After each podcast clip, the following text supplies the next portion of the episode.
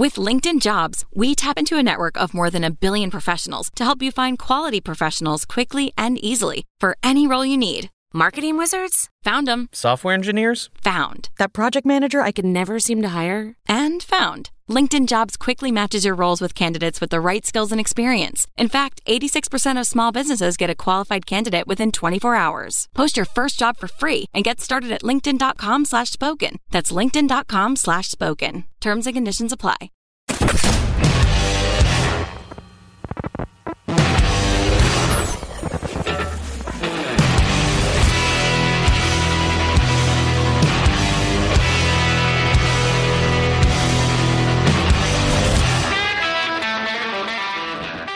Welcome to What's Eric Eating, Culture Map's weekly look at all things Houston bars and restaurants.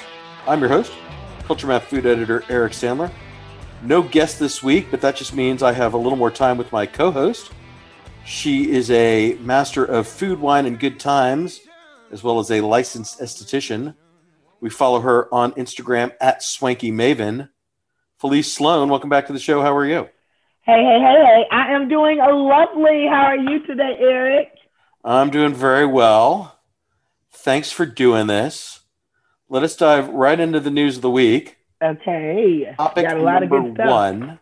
Yes, we do. We have a lot of good stuff. Um, but let's start with topic number one. Big news from the Four Seasons Houston. They are replacing Quattro, their Italian restaurant, with Toro Toro, a pan Latin steakhouse from Chef Richard Sandoval. Four Seasons regulars may may recognize that name because Chef Richard is also the culinary mind behind Bayou and Bottle, uh, the very stylish, very whiskey obsessed lobby bar at the Four Seasons. Felice, before we dive into Toro Toro, let me just ask you: Are you going to miss Quattro? Let's say this. If you were gonna, they were replacing Bayou, uh, Bayou and Bottle, I would be sad. Quattro, not so much. That's the, you know, I'm gonna be, real, I'm gonna be nice today. Start out nice and maybe progress another way. But that's my answer, and I'm sticking to it right there. Well, let me just say, I, I mean, I have a couple of fond memories of Quattro from the time when Maurizio Ferrarese was the chef there. Correct. That wasn't the question, though. I took a I cooking with class you. with, him once. I remember that very decadent brunch that Quattro used to do. Uh, but I think it's fair to say that the perception of that restaurant had changed since Maurizio left, which I think was in either 2017 or 18. So it's been a little bit. I think it was probably tw- the pandemic has me like bl- blanking on a year, right? Like I've lost a year. I think it was 2017 though. Right. Because then he did a year at Sud Italia, which is now Roma. And now he's at um, he's at the hotel uh, Ristorante Cavour in the Mhm. Hotel Granduca in Uptown Park. So, you know, I think I think he made Quattro compelling, and after he departed, it kind of fell off my radar. Correct. Mine too. That, that's why I was being funny, but mine too. I used to go to brunch when he was there, right? They had, ep- to your point, epic brunches. Like when he left, it kind of was, still had the same name, but the restaurant really wasn't the same. Right. And when I talked to Chef Richard about this last week, uh, one of the things he said was when he met with ownership, they wanted a more, his word was relevant concept that suited kind of, you know, because they've renovated that hotel. hmm You know, the lobby's all new. Obviously, Bayou and Bottle opened in 2017. The rooms have been redone. They redid the ballroom. You know, it's basically like from the wall, inside the walls, it's basically a whole new hotel Right. and they wanted a steakhouse that, or a, a restaurant anyway that sort of captured that new atmosphere of the Four Seasons, which is how they got to Toro Toro. So I will say this: um, they should have. And people do things all the time, like they change things that if it ain't broke, don't fix it.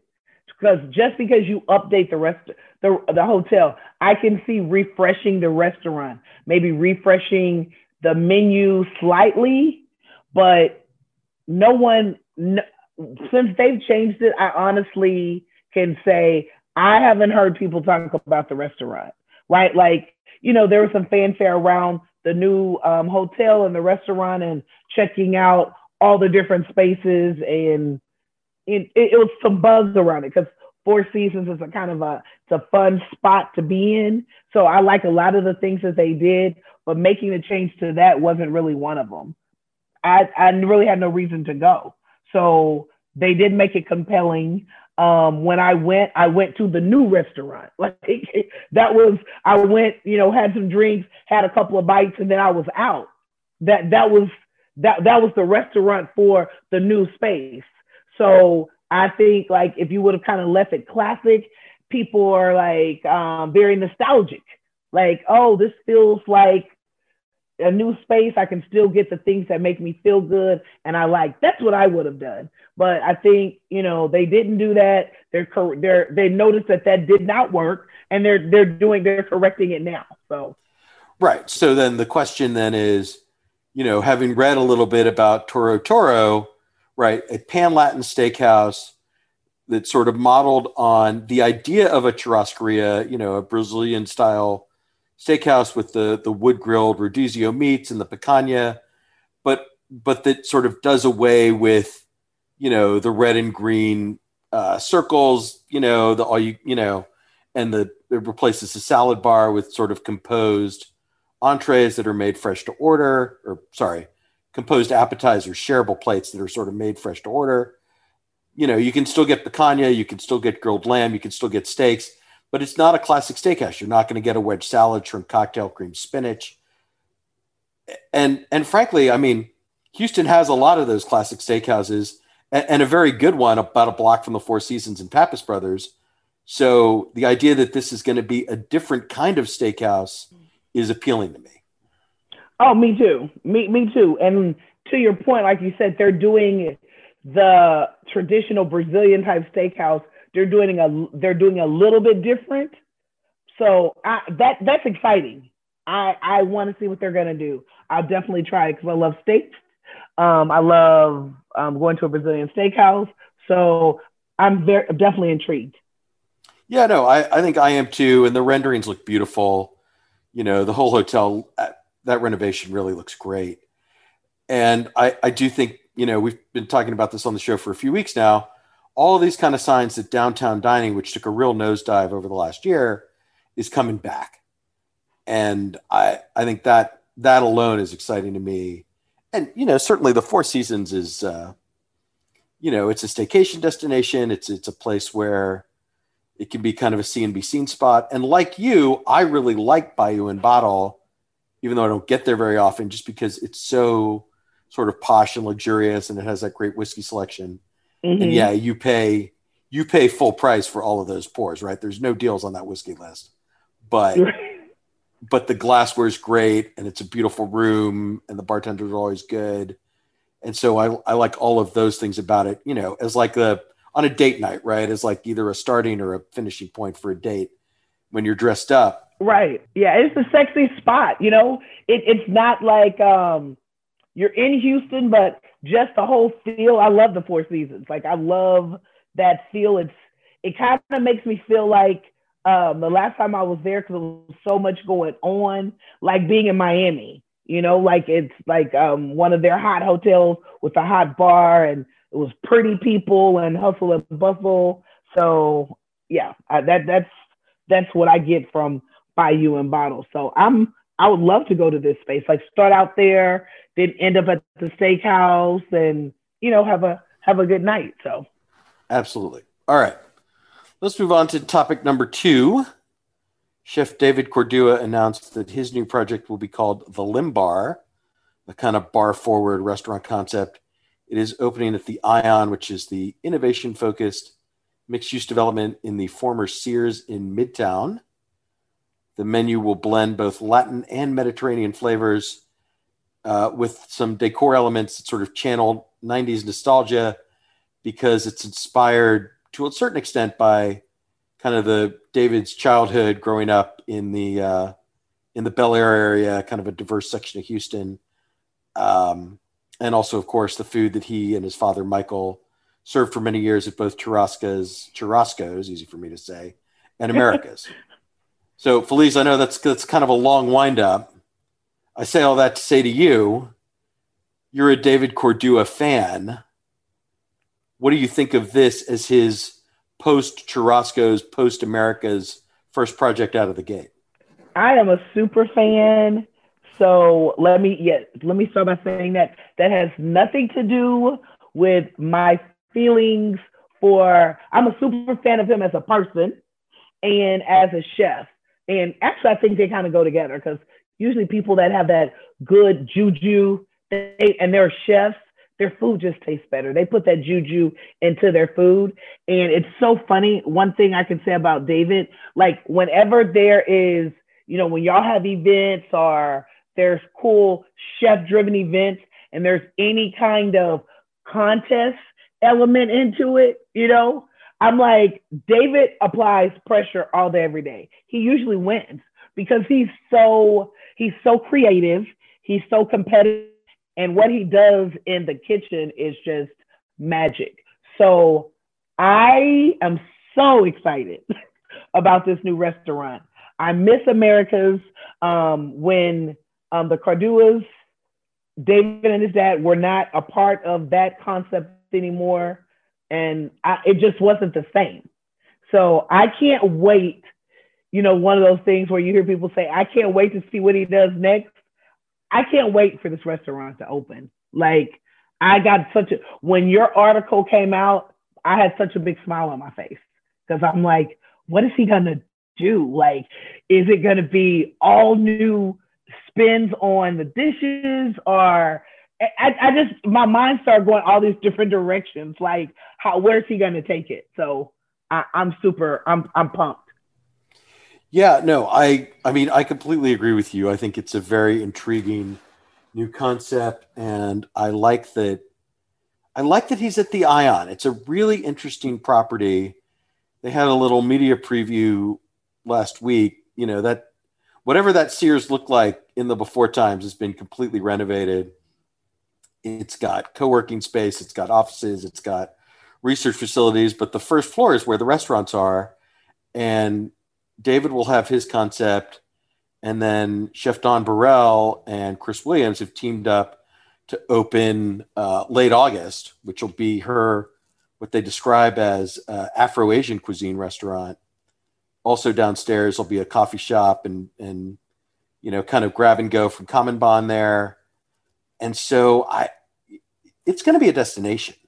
You know, even if you're not part of kind of the innovation community, even if you're not entrepreneurial, those two restaurants, late August and the Lymbar, will be a destination, I think. And there's so much happening in Midtown and in Third Ward right now that I really think uh, this will be a, an exciting kind of new project, and uh, you know we'll see like how the you know the combination of Latin and Mediterranean flavors play out, but whatever David does, I'm definitely going to be there. Yeah, I can't. I was jealous when you told me you got to sneak peek, you know, went to the media event and sneak peek the space because I'm excited about that space. I just, I always, I love that space where they're located because they're kind of where, as you say, midtown, like downtown, midtown, third ward, all that meet, everything meets.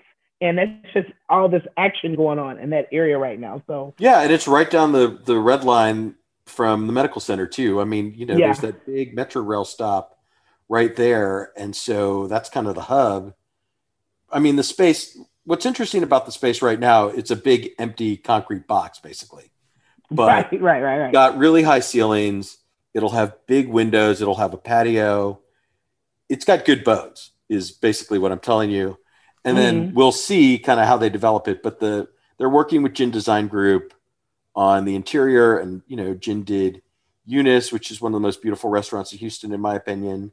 She did Axelrad. She's done all kinds of stuff. So it's going to look great you know you can feel confident about that and then how you know the execution of the food and the drinks and all that will be really interesting i'm ready i'm ready so we can add it to our list of places that we're going i'm putting my plug in right now, um, that's where we'll be going. I will be the co-host that's going with you there. Yeah.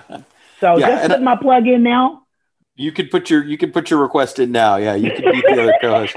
Uh, and and for what it's worth, I'm sure I will have David on at some point between now and the opening to talk about this and kind of what he's been doing post Churrasco's, post Americas. Well, you know, we've got a lot to discuss with him. But uh, let us move on to topic number three.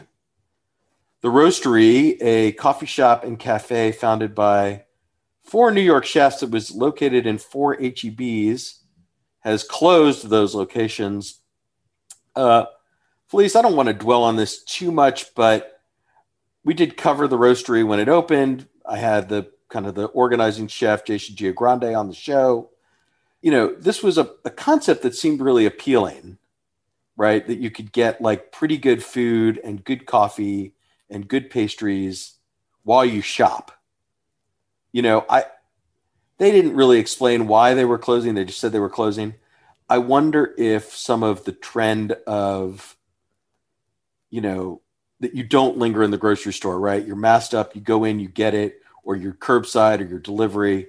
I wonder if that's what really kind of submarined this idea because all of a sudden grocery stores went from being a place where you could kind of linger and and taste bites and and have, you know, not maybe not make an evening out of it, but but that it could be kind of a destination in a more of a utilitarian experience. Yeah, I think um, a couple of things that I think about that. Um, let me stay with what you're talking about. I think that completely tanked their business because even in um, my HEBs that I, I've never, those aren't my HEBs. Um, the Bunker Hill location had, um, I'll use that one because that's like the one, that's the busiest HEB in Houston. That location, and they had like a little restaurant area and stuff that if once the pandemic started, like all that was closed. Like you couldn't to your point, you couldn't even get coffee or whatever. That was just closed down. So I wonder how long those destinations, like when were they able to, because they were kind of their restaurants, when were they able to open back up and and um, serve and do all of that? Like, were they shut down completely because of the pandemic? You know, like I, I don't know. I don't know that, but I even if they were, let's just say for argument's sake, they were able to come go back up and functioning when restaurants were able to have people like at 25, 50%, I still think that would have affected their business. Another thing that I, I think when they were opening up, I always thought that they picked the wrong locations. Like the first location, I thought they should have spread where they were. Like um, their first location fine. They should have targeted certain HEBs. Like I go to HEBs all over the, there should have been some in the burbs or some of the busier locations. Like that Bunker Hill location, I thought it was crazy for them not to be in that location. Or um, one of the ones, the crazy busy ones um, in the woodland. So that's what I think. I think a combination of of things happened to them. No, I think I think that's a that's a really interesting observation, right? They installed them in new HEBs as they opened. So they started in Bel Air, they were in the Heights, they did the flagship in the restaurant space at the San Felipe location It's kind of on the border of Tanglewood and Briar Grove. And then they opened on Washington Avenue across from Truth. And they didn't really grow it to the existing locations. And the, the thing that sort of strikes me is that they they opened in for the most part, neighborhoods with a lot of really good coffee shops. And so it wasn't a destination on its own, maybe in the way that they intended it to be, right? You you weren't going there just to go to the roastery. You would only maybe get coffee there or, or a pastry or a sandwich if you were already shopping at HEB. Correct. And then once that, once like just going to shop became problematic for people, uh, you know, I think the business model probably wasn't what they expected it was going to be. Right. And even so, that's what I said, even before, take the pandemic out, I just was thinking like, this is not very, what are they doing? Like the San Felipe location was the only one that made sense to me. And it made sense because of how busy they are. And people go to that particular location for that reason. Like um for they dine there, they do all these different things because before they went into that location, there was a restaurant, there was different things, right? Like they were that was a kind of a um uh, test HEB or whatever you want to call it. Like they had um, different restaurant concepts and things that the other HEBs didn't have yet. So they made that made sense for them to go into. So I just think uh, whoever, again, they aren't from here. So whoever they were consulting with, if anyone, um, that's why sometimes you can't take concepts from a, a East Coast concept and bring it to Texas and try to bottle it up and fit it in because it works somewhere else. You got to have um, local experts or someone on your team that knows the demographics and knows the business um, of where you're going to be. Because to your point, I didn't even think about that. Yeah, everywhere there's major coffee shops, everywhere you're located that already have fans. So, am I going to try to park deal with grocery sh- store shoppers to get there or even deal with the drama when I could just go to my favorite coffee shop and not have to deal with any of that. Right. Right. So. I think that I think that's really it. All right. Uh, let us move on to topic number I, I added a topic number four on you. That was sneaky of me. oh, we were, look at you. Look as at we were you. thinking about this. Well, and but I do think it's worth noting because Pappas Restaurants announced that they are bringing back Yia Yia Mary's uh, with a new name and a new location. So it's going to be Yia Yia Pappas in the old Pappadeaux location on Richmond Avenue, just east of Kirby, right next to the little Pappasitos. Uh, Felice, I, I, will say this has been a very popular article on Culture Map. Mm-hmm. I was not aware that Yia Yia Mary's had so many fans, but people seem really excited about this restaurant reopening, and so I put it to you: Are you really? one of those? You're people? shocked. Well, wait, you're really shocked. You really shocked that they have so many fans? But, well, it's just I, our friend Nathan Ketchum, who was a podcast co-host when we first started this show and and isn't anymore. Uh, his choice is a huge Yia Yia Mary's fan, and so I would eat there with Nathan on a semi-regular basis. It was never that crowded right? Like it, it was fine, but by you know by Pappadeaux standards, by Pappasito standards. Oh, I see what you're saying. Yes, okay. Not that busy. Yeah. So yeah, I'm a little bit surprised that there's all this enthusiasm about the Greek restaurant reopening because it didn't seem like maybe don't know what you got till it's gone. Exactly. Right? I was just gonna say it's nostalgia. It's people um like what? This is a part of my childhood, my college life or whatever, you know, it's served a purpose. Kind of like what I was talking about before. There are restaurants that people are just going to go to that they love. Um, the food can be good to mediocre, back to good, to, and the service, people are still going to support it. So I think people are excited because, it, again, to your point, okay, it's gone. We get a chance to have it back. I don't know if I love that they're gonna change the name, you know, I think, oh, like. Well, I, I think, it ties it into the rest of the branding, right? I like get it. No, I totally get it. I do. I get it, and and it makes sense. I was just gonna say, I get why they're changing the name so people can know that because a lot of people did never knew that that was a part of the concept. So to your point, where you never saw the Papa the Pappadeaux crowds and all that, but changing the name short of people like people aren't doing research. Like they may have not read Culture Map. I don't know these people, Eric. I don't know the people that don't read Culture Map. But let's just say there's some of them out there, right? They sure. haven't read Culture Map. They they're not going to research and figure out. They're going to be like, oh, there used to be another like Ya-Ya um Ya-Ya type restaurant. This one is. Oh, I guess this family they've opened Pappadeaux's group has opened up a restaurant by this name. Maybe I'll give it a try. Maybe I won't.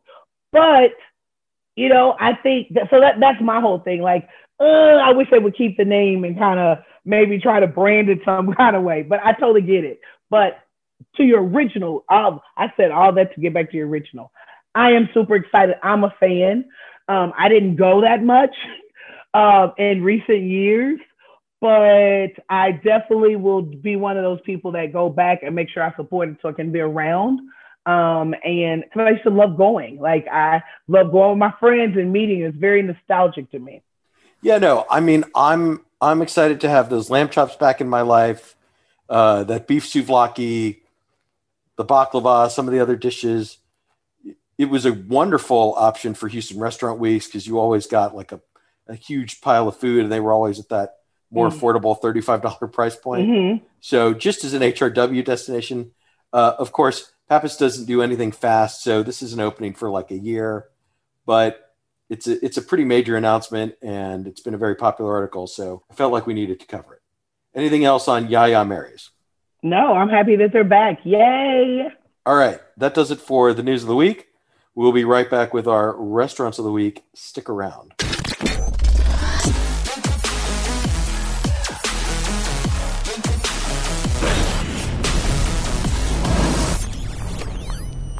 Felice, for our restaurants of the week, I want to start by talking to you about Acme Oyster Company. This is the New Orleans based restaurant that opened recently in Montrose in the former El Real space on Westheimer, right across from Georgia James and Haymerchant. Usually, when I talk about a restaurant, I say we were invited by the restaurant, I was recognized, we got special treatment. I think this is one of those very rare interloop dining experiences where none of that happened. Nope. Uh, we did not have a reservation. We we walked in kind of at the tail end of their busy part of their lunch rush. Uh, we paid for everything we ordered. We got perfectly fine service, but nothing that I would categorize as unusual or effusive. Uh, I I had I got treated like normal people. It almost never happens, but I so I'm almost bragging about it.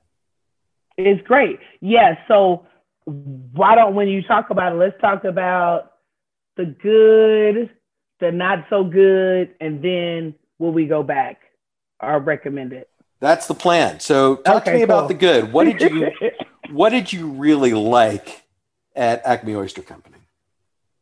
So um I really enjoyed the I, I enjoyed the gumbos, and that's a big deal I, am not gonna say I love the gumbos. I enjoyed the gumbos because whenever I go to the New Orleans location, I never get the gumbo because it's just been bland. So I was like, well, let me try the gumbos because it's been years and years and years since I've had their gumbo.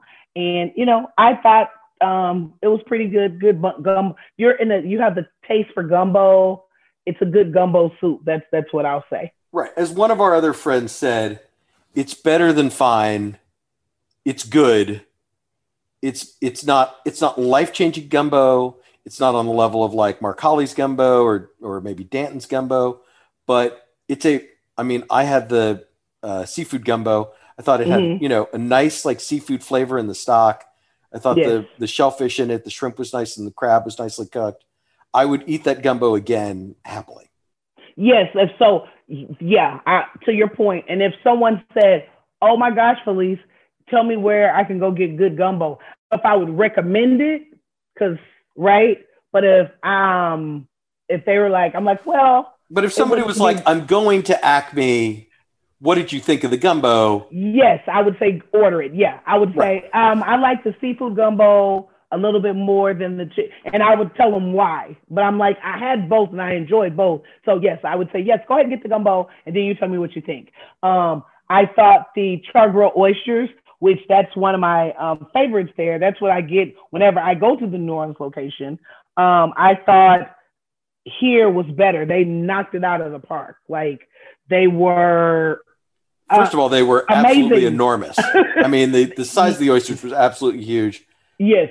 They were flavorful. They were properly cooked. I mean, they yes. were like those are destination worthy. Like if you love Correct. roasted oysters, go to Acme and get the roasted oysters for sure. Right. Yeah. I, I only say I was like thinking, oh, I use the ones that I eat that I think are on that level have used a little have a little bit more garlic in them. But again, that's a preference.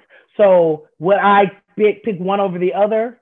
I would eat either one. Right. Like it's just kind of a burger, like a burger. I'll go here for this kind of burger, here for this kind of burger. But it, they, it, they were hidden. I enjoyed that. Um, and um, and you got a po' boy. You got a. I did the a piece their version of a peacemaker. Right. What did you think of the Acme Oyster Company po' boy? because they're getting yes. the bread locally from Breadman Baking Company. Yeah, I, I, was happy with it. I was pleased. I thought I thought it was um, a decent um, po' boy. I would I had no complaints, none at all. And then I kind of their peacemaker. They do that. Um, they do a spicy mayo. You can get you can get the spicy mayo on it. And um, before I got it, Eric, y'all, you remember you laughed at me. I said, "Can you bring the spicy mayo?" Because if I was to do it something different, I wanted to make sure the spicy mayo was worth me adding it to it. And I thought it gave it a nice little kick. They do it. They, they did a nice job. So I was pleased with our po' boy. Very happy. Right. And then I got an oversized fried seafood platter they call the captain's platter. It's designed, it's designed for two. It could easily feed four yeah. uh, with uh, fried oysters, fried shrimp, fried fish, uh, fried soft shell crab. I, I thought it was all pretty good. You know, my my one thought was that maybe the all of it was maybe just a little bit under seasoned, uh, but it was cooked nicely. It was crispy. You know, I I probably wouldn't order it again. I'd probably try a po' boy. I'd probably try something else. Um, also, just because it was such an overwhelming amount of food, it's it's way more than two people need to eat. We didn't yeah, get close to lot. finishing it, so I would I would probably want to explore like some other aspect of the menu. I will say the only dish that really missed for me were those bang bang shrimp, the fried shrimp with the sauce, just because I feel like there's better versions of that dish other places. It wasn't super crispy. It like was it was pretty mild. It didn't. There wasn't a lot of bang in the bang bang. Yeah, and, I agree. It, it, it reminded me of soggy. It it reminded me of soggy shrimp, right? Like like as if someone put some sauce on some shrimp and let it sit, and it just was it wasn't right. It didn't seem intentional. Like bang bang shrimp are intentional and are intentional. They weren't. they were. I'm like, mm, yeah, these aren't they, right, they weren't right. crispy enough from the start. So right. That's one of those. That's yeah. one of those Nobu dishes that's kind of taken over the world, and so it's right. it's on every menu of every seafood restaurant. This is just not a good enough, not a good enough version relative to other places I've had. Right. And the, the one other thing we should probably talk about is we went at 1.30 on a Friday and found the place still completely packed, full parking lot, full dining room, and it emptied out by 2, 2.30 plenty of parking, plenty of room in the dining room, but it has been an absolute monster since it opened, almost to the point where I feel bad for the Mala people who are right next door to them, and all of a sudden their customers don't have any parking anymore. And I don't, I don't really know what the solution is. Maybe it's a valet. I know you're not a valet person, but like something to kind of mitigate that that parking lot and kind of help out because it was, you know, we're parking on the street, we're parking right a block away. I mean, it was hectic. And yeah. And yeah. I only say that because I know I know everybody always wants to know about parking and people like valet or they don't like valet, whatever, but there's no valet. It's it's everyone for him or herself. And I wound up parking on Commonwealth, like on the street. Uh, but that's tricky. And so I just be prepared. Parking is a nightmare. If, if you want to go, if you want to go at a peak time, you may want to Uber because otherwise, yeah, the parking is a nightmare. Yeah, it's a nightmare. No, I think you're understating. You know me. It is a nightmare. Like, and I do not like to valet park, and I feel that they they need valet parking.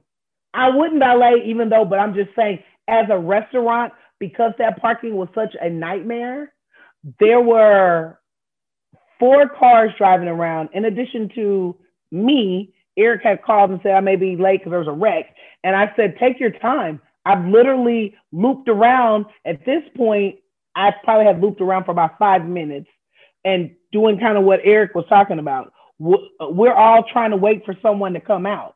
So at that time, it's kind of like waiting for a table. You know, you're waiting for that rush of people to come out, um, and so you can park. No, had I not been meeting people, I would have been like, I'm out because I'm not doing that. Um, I'm not doing it. So I after I looped around, I went looking for street parking. No street parking. I end up parking on Yoakum. so if if you know where that's located, um, that's a good little hike back to the restaurant. And thank goodness Friday was a beautiful day. But it's it's ridiculous.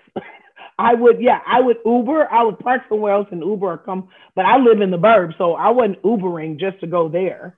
Um, like I'm, I'm, you know, meeting friends for lunch. Yeah, and to your point, like Mala, man, I feel bad for them because if you're going there, you're frustrated because you can't get in because of and if you're going to Acme, you're frustrated. Like you're frustrated by the time you get into the restaurant. And that's never that's what I tell people. I hate being irritated by like a parking experience or something before I even get into the restaurant. So I'm starting my my dinner or my whatever annoyed. And usually when I get in, Eric has seen it before. I'm like, I just need a drink. I need, I need a shot or something. Yeah, that's what the hurricanes are for. to calm my nerves, to bring me back to calm, so I can enjoy my um, experience. So I just think, yeah, that they got to fix that. They gotta. Any other thoughts on Acme before we move on? Um. So people ask me, so is it all of that? I think it's good. Well, let me let me let me ask you the more pointed version of that question. Would you go to Acme Oyster Company or would you go back to Acadian Coast, which is a restaurant that we went to uh, a couple of months ago and we talked about on a previous episode of the show. Arcadian Coast, hands down. Yeah, I think I, I think I'm with you, and I say that having gone back there recently. And Chef Kenneth Hamilton is now in the kitchen, and and he's a guy whose career I followed for a while. And it's not that I it's not that I didn't like Acme Oyster. It was actually it was better than I expected because it has, I mean, it has a reputation of being a little bit of a tourist trap and I and I think it's better than that. I think it's like I think those roasted oysters were legit good. I like the gumbo, and I would get a po' boy instead of a fried seafood platter, and I think that'd be a very satisfying meal, lunch or dinner.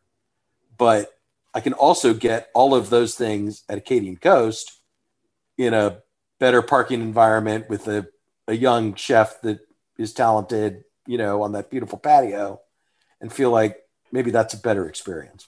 Right. You hit you that, that. Ditto, ditto, and ditto. Yeah. All right. The other restaurant I want to talk to you about is Mad. It was your first visit to uh, the restaurant River Oaks District. This is kind of the the kind of wild and crazy, uh, more energetic restaurant. Uh, same chef, same owner, very different environment. Felice, it was your first visit. It was my Mad. first dining. Yes, it was my first time dining. I had gone there to the bar, and because you know it was impossible getting reservations, and so what a perfect time to go. You know, it's a pop up. It's uh, Death and Company's pop up, which is one of my favorites. You know, so I was extremely impressed by everything. Of course, the drinks. I thought I was just gonna be there for drinks and a couple of bites, and we ended up just doing a tour of the menu. Uh, I wanted to cry. I wanted to cry because I'm like, okay, I shouldn't have. I shouldn't have been a whiny baby and should have wrote it out and stuck with trying to get reservations. Um, because the food was amazing. Like I didn't have anything that was not good. I mean, it was so, and I think we talked about this. Everything, you know, it's a traditional tapas kind of style, but it was simple foods executed to perfection. And that's really what I want. Like, I want, in addition to the experience, I don't want to talk too much about the experience because, you know, they knew who Eric was and we were there and all that. So I'll push the experience to the side, but I watched them interacting with other people. And I think that our experience was equal to their experience. I don't think that they we had an over the top experience, but the food, they I, I ranked them up there. I said, Eric, I looked over, I said, they're up there with my favorites. I'm like, I I want to cry. They they I get it. I get why people lose their mind over this place because it's all that. Right, right. So full disclosure, they were, as you said, they were having the Death and Company cocktail pop up with uh, a bartender from Los Angeles, a bartender from New York. I was invited by Remington Bruce, who's their director of operations, because it, you know, I hadn't been to Mad in over a year, and it was a good excuse to kind of go back and hang out and eat some of the food and see the space. And they've got they've got big plans. They're going to put in a new patio. They're going to make some changes to the interior. So they've got that's going to kind of expand uh, Mad seating capacity. Still, still a very dynamic restaurant. Still a very exciting place to be. Don't worry the the bathroom, the crazy bathroom hallway is not changing, but um, it was a good opportunity to check in and have a paella, have that grilled octopus, have you know the uh, croquettes, the you know the ham croquettes, and and some of the other dishes. The tartar. Um, oh yeah, the beef tartare amazing, with the fake that newspaper. amazing tartar. yeah, yeah, right. Really vibrant with the mustard and the Worcestershire sauce. Really bright and acidic. Um, still very beefy, obviously, but yeah, it, it was a really good meal. The Death and Company cocktails were fantastic, and you know, I, I like as much as I sort of respect what BCN does, I think Mad is kind of more my style because it's a little younger, a little more energetic, um, still expensive, but um, an exciting place to dine and and a place that you know I had I had maybe overlooked and, and needed to be reminded of of what they do and, and how well they do it. And also, want to add um, that the whole pop up, what they're doing with that pop up, and these, uh, if you if you're a cocktail person, um, person that loves um, spirits, you'll be excited. So you you're you have opportunity to experience Mad kind of without reservations when they do these pop ups. They're gonna start doing these um, pop ups with different um, guests, bars, and not just like any bars. Like you know, again, they had Death Co. Death and Co. start their their the series. Um, they're gonna try it like maybe monthly, every other month. They're kind of working on that, and you're able you're able to go um, do the pop up and then enjoy a menu that complements the you know the cocktails. So I think it's it's a great experience and a great deal. Um, and I know people are always looking for something great to do. So definitely be on the lookout for that because that's that's just a wonderful experience. Absolutely. All right, Felice, I'm going to say that does it for the restaurants of the week. Thank you very much.